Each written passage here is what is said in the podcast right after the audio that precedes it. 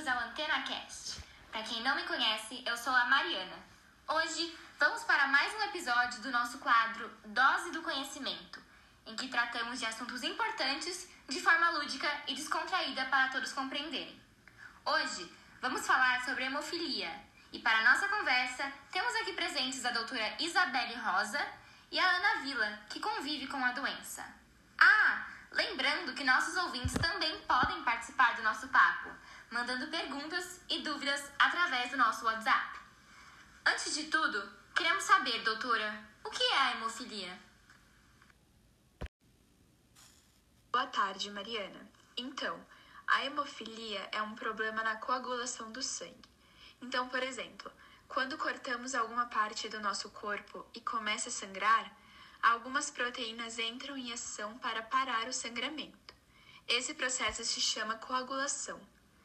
As pessoas que têm hemofilia não possuem essas proteínas e por isso sangram mais do que o normal.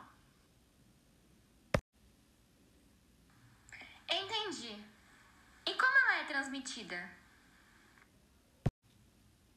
Ela é uma doença genética, ou seja, é transmitida de pais para filhos. Acho que vocês já sabem que os homens possuem cromossomos sexuais XY e mulheres XX.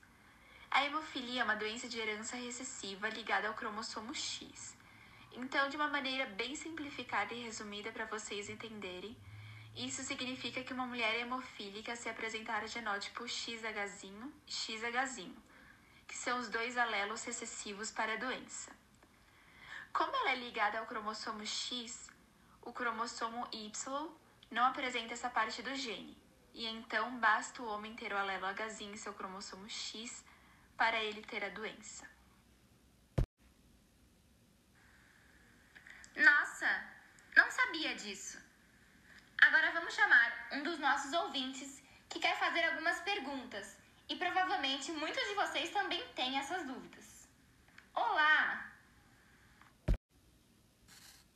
Oi, Ana, certo? Oi, isso mesmo. Você descobriu que era hemofílica? Na verdade, é uma história bem curiosa. Os meus pais me contaram que quando eu era bebê, mais ou menos com seis meses, apareceu um hematoma no meu braço. Eles logo ficaram muito preocupados e me levaram imediatamente para o hospital. Mas nenhum médico de plantão sabia o que fazer porque meu braço estava muito inchado. Então o pediatra solicitou uns exames e os meus pais descobriram que eu tinha hemofilia. E como funciona a sua rotina com a hemofilia? Tem alguma limitação? Geralmente eu tenho que ser muito cuidadosa, porque qualquer machucado pode causar um sangramento e eles demoram para curar. Eu mesma sou muito estabanada e acabo batendo em móveis, por isso eu sempre estou de olho procurando por hematoma ou sangramento novo. Também sinto muitas dores nas articulações. Quando eu me sinto mal, eu sempre vou ao hospital porque tem chance de ter uma hemorragia interna. E como eu ainda não tenho confiança em identificar elas, eu preciso de consultas e acompanhamento médico. Também tenho que tomar cuidado com os remédios que eu tomo, por exemplo. Não posso tomar nada que interfira na coagulação do sangue. Resumindo, a vida de um hemofólico é basicamente procurar machucados, saber identificar uma hemorragia e consultar médicos especialistas antes de consumir qualquer tipo de medicação. Nossa, agora fiquei curiosa. Doutora, tem tratamento? Essa doença parece bem complicada de se lidar. Tem sim. Tratamos os hemofílicos repondo as proteínas que fazem a coagulação sanguínea e estavam faltando. Podemos obtê-las através do sangue humano ou de técnicas de engenharia genética que, por sinal, está bem alta nos últimos tempos.